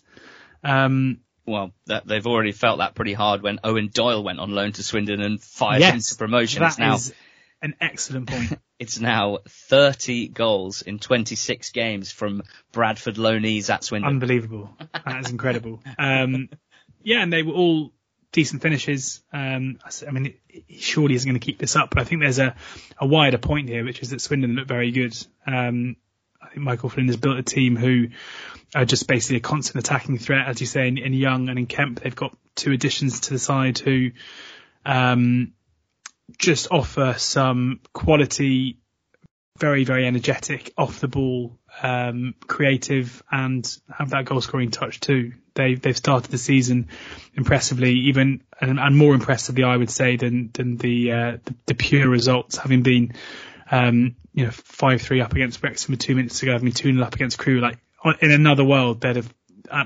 understandably and probably justifiably have four wins from four. So um, one to keep an eye on. And I think having squandered two leads um, in 11 v 11 games to, to go and, and put six past a team will give them immense confidence going forward. I think for Crawley and for Scott Lindsey, you've, you've got to probably just say it's one of those days and move on. Like the performance wasn't that bad. You know, there are other teams who put in far worse performances on the day than, than Crawley did and, and got beat by far fewer. Um, so remember that the season started okay and, and to kind of get back to that level, of performance and, and should be absolutely fine, I would say.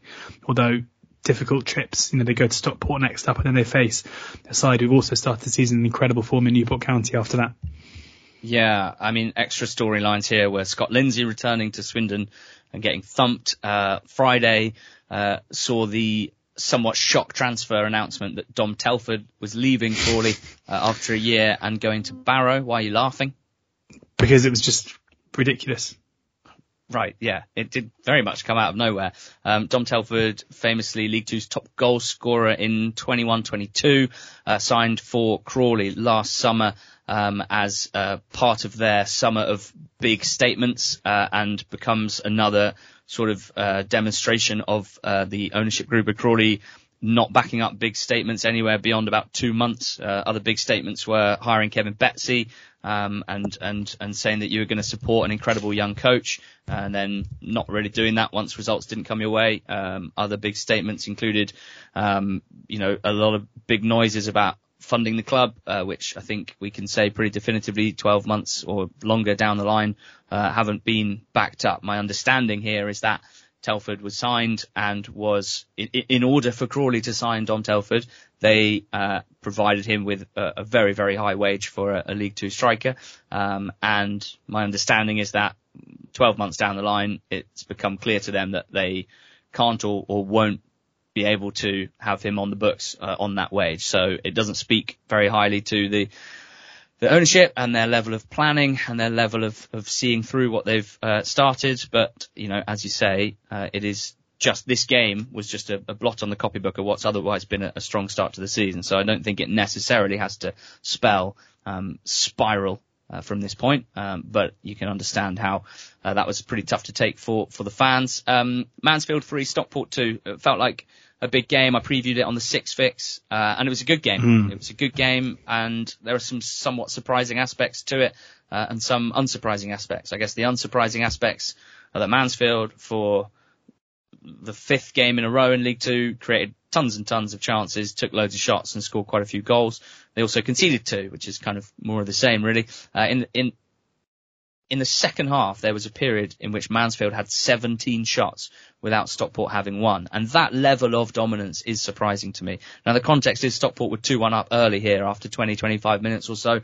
Uh, and so, of course, game state's going to play a factor there with Mansfield chasing the game. I still am surprised um, that Stockport, from a, a real position of strength and being in the lead, a team that I still expect to be a lot better than maybe what we're seeing, um, weren't able to manage the game that well from that point. Um, now Mansfield are uh, putting up attacking numbers, the likes of which we haven't really seen very often at this level. Stag party.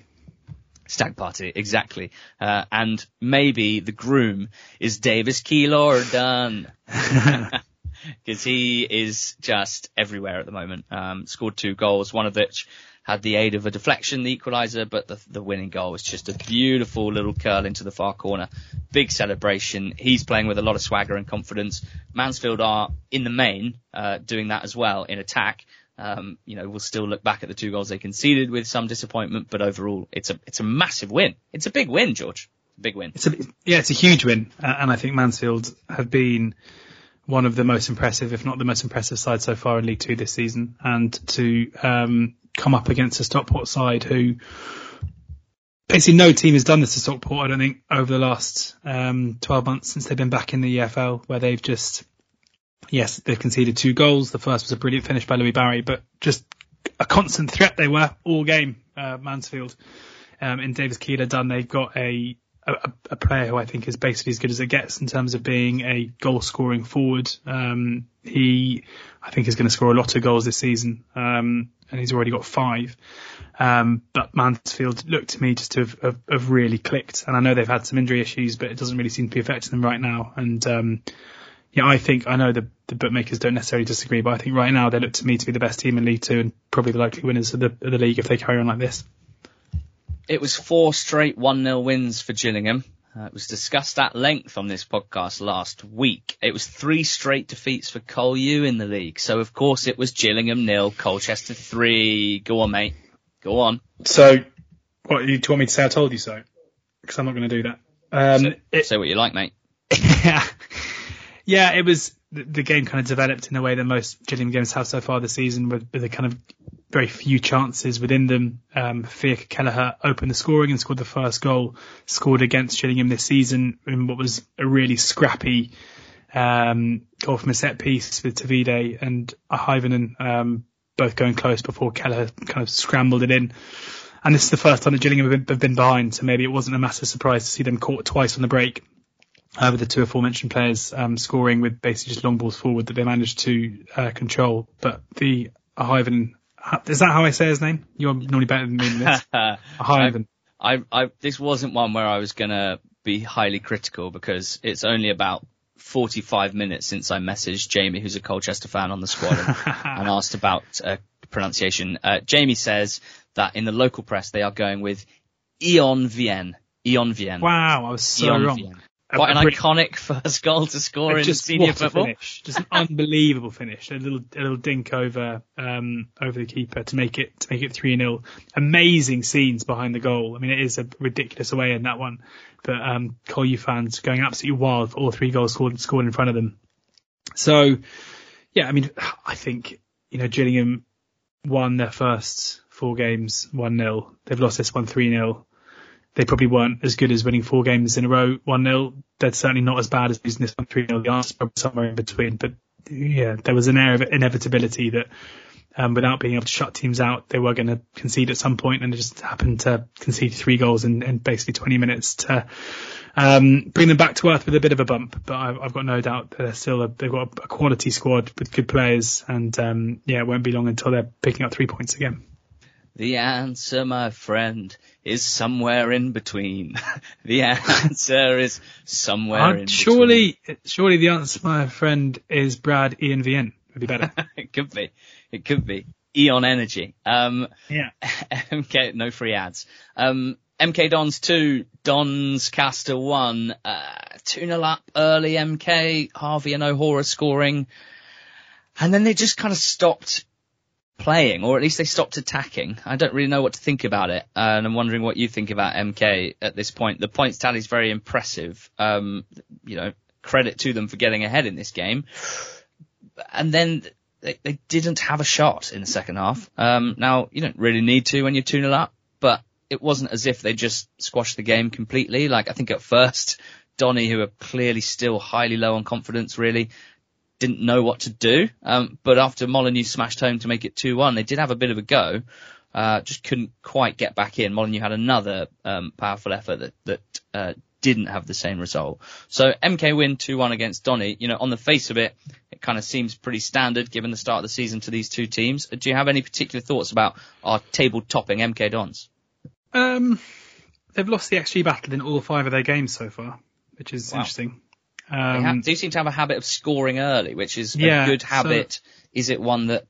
I was going to say game state will, will, play a part in that. So I'm, I'm not just saying that they're rubbish. Um, and certainly this was an occasion where they were the better side until they went 2 0 up and then I don't know, maybe this is the way that Graham Alexander likes to protect um, 2 0 leads, but it's it's more concerning when you consider just how bad Donny have been up to now. Um, you know, the, the second half albeit 2 0 down, was the best Doncaster have, have played all season. Um, so I'm, I'm, definitely not sold on MK Dons at this stage.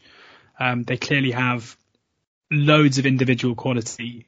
Like Mo Eisa started the season incredibly well. Jonathan Leko has shown in flashes what he can do. Cameron Norman and, and Dan Harvey out wide provide some serious quality in terms of both goals and creativity. So Ethan Robson in, in central midfield should be playing in League Two, I still think. So it's um yeah, it's it's it's I'm not certainly not not sold. I'm not sitting here thinking yes, we are seeing. You know, if you compare if you compare MK Dons and Mansfield starts the season in terms of, of what they're doing on the pitch, I think um, Mansfield have been more impressive. But right now it's MK Dons with with the more points. Um, but it wouldn't shock me if at some point they they get they come unstuck. Or or maybe we we will just learn that this is how they're going to do things. Just you know blitz teams in the first 15 minutes and then ride the luck. And Salford lost 2-1 to Accrington. Weird Are game, this wasn't it? Are Salford bad or are Accrington good? Um, hard to say. Do you know? I, I Because was that, I looking. tell you what, mate, that the the 3:45 p.m. check of the FOTMob shot maps. Yeah. Phew. Phew. Yeah, they obviously I mean, they, they came back into it a bit in the second half. But yes, I mean it was. I mean Accrington were were by the better team by miles in the first half. Um, you know, like Salford offered very little at all, and Salford's goal was was a penalty. Um, even though they had chances kind of late on to, to to get something from the game, which I think would have been fairly undeserved. Although Accrington actually didn't have a shot after the 65th minute, so they did come back into it. Do you know where's Elliot Watt? Because I can't find anything about him being injured anywhere, and he hasn't played a minute. Um, and the issue I'll, is um, mostly with He follows us on Twitter. I'll DM him. does he? Yeah, or where- maybe where are you? Uh, it's Twitter or Insta. I can't remember what, but we've can't remember Like it- what. It's Uh, not we've, uh, massive. we've exchanged a few messages before, so I'll I'll drop him a message and check on It's him. not a massive surprise that taking out the best centre midfielder in League Two would lead to issues both in terms of creativity and um, just being a functioning football team. But I can't like w- without casting too much um, shade on Salford. Like normally with players with with lots of clubs, you can like look on their forum or on Twitter, but their forum is, is basically dead, and there aren't that many fans on Twitter talking about stuff. So um, I just don't know where he is. I, I assume he's injured, but I can't find any mention of him being injured anywhere. Can I tell you something amazing? Yeah. Uh, this is so perfect after what you've just said about finding out information about Salford City players. Uh, I found a tweet from the 6th of August from at Salford Arge, and it's an Argentinian fan account of Salford. Incredible. and it says, Desde la página oficial del club confirmaron la lesión y a la vez operación de Elliot Watt. No dieron un parte médico, por lo que se parece que estará varias semanas afuera de las canchas. And you know what that means, don't you, son? Operation, I heard. It's an injury. It's an operation. They did not give a medical report, so it seems that he will be out of the fields for several weeks. Oh my goodness. Ah, so there you go. Hopefully we'll Okay, well that that that explains it, and I think that goes some way to explaining why Salford are, are, having a poor start to the campaign. Um, you know, the, the, I was looking through the team yesterday, and it's still so good. Like, it'd be a, a, a big surprise if they don't manage to to turn it around and, and improve. And we saw against Tranmere that there is still a side there that can create. But yeah, I mean, at at nil nil um, this season, Salford have been just really, really worryingly uh, bad, uh, and I can't quite, you know, I can. I mean, what what's absence will be an issue, but you know, as you say, Accrington have started the season far better than I think we anticipated they would. So uh, maybe it is a case that Accrington are a, a good side that we need to um, re. Uh, rate in terms of our pre-season perceptions of them. Um, they go to Notts County on Saturday, which will be a good measure of where they are. Andrews up front for Accrington um, provided an answer to the question: How do you turn a 0.45 xG chance into a 0.98 xG chance? Um, you smash your shot against the goalkeeper, then it hits you, goes past the goalkeeper, runs towards the goal line, and then you smash it in like one yard out. Um, Yeah. Newport three, Sutton one was uh, good fun. Uh, even before Omari Patrick stuck Sutton ahead just after half time, I think it was a, a, a good open game. Both teams having a decent go.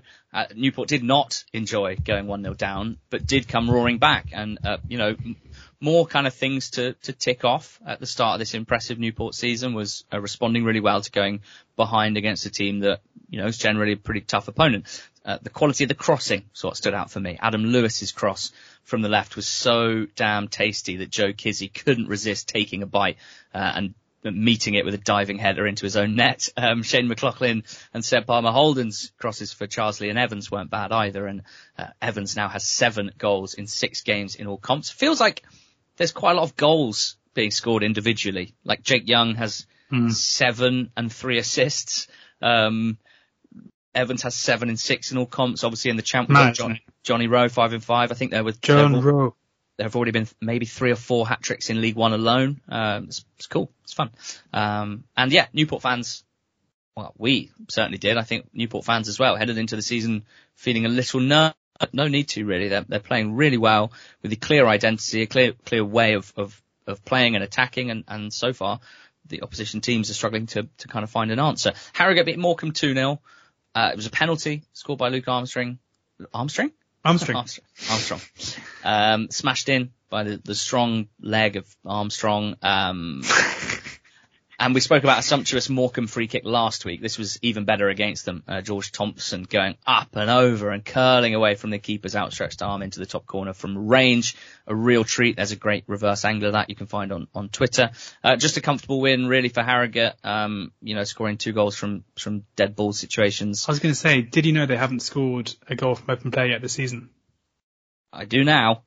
I do now. Mm. Uh, some concerns for me that Morecambe's issues away from home in, uh, from last season may have bled into this campaign because they got um, thoroughly dispatched by Notts uh, and now beaten by Harrogate without mustering up a great fight. Uh, something to to look out for. Uh, Bradford Crewe.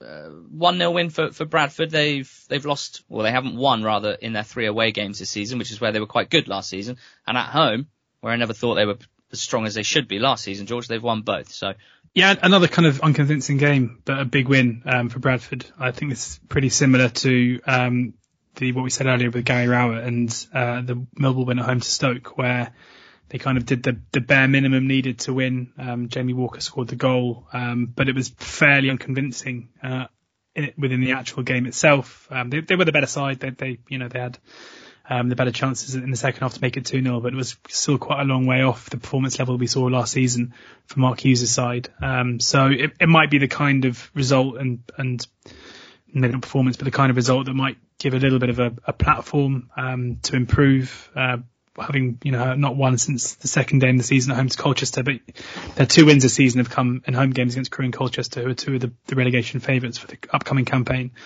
They go to Mansfield on Saturday and, um, yeah, I fear for them a, little bit there, but we'll we'll see how they get on. But, but certainly a side who haven't started season great, but but this is a, a, good win that might set them back on the path that they um you know they, they certainly want to be on in terms of getting towards the the playoff places at the very least. Notts beat Tranmere 2-0. Uh, Diddy McGoldrick firing them ahead with their first shot of the game after 12 minutes. Really nice take there.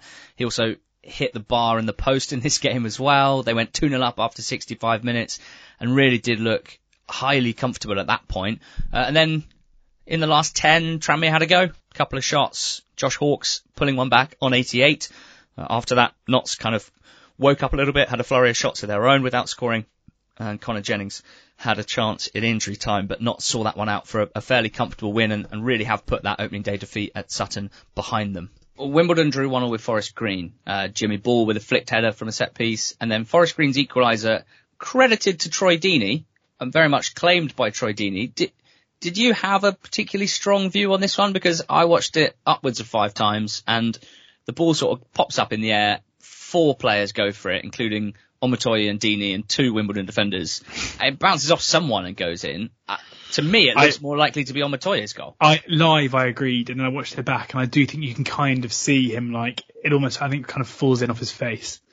Um, but yeah, so we'll give it to him. He, you know, by all accounts, he looked very lively when he came on. Um, Wimbledon put in another very good performance. Like They are, they know what they, you know, they, they know their, um, it feels like a, basically a side who know their job very well. Like all players are very aware of, of, of their role within the side. Um, and, um, there'll be frustration that they weren't able, to get over the line at home, having gone one 0 up. But, but either way, it was a, um, you know, a, a, decent performance again from Johnny Jackson's side, but a, a, big point I would say for, for David Horseman, his Forest Green side, and good for Troy Deeney to get off the mark for his new club.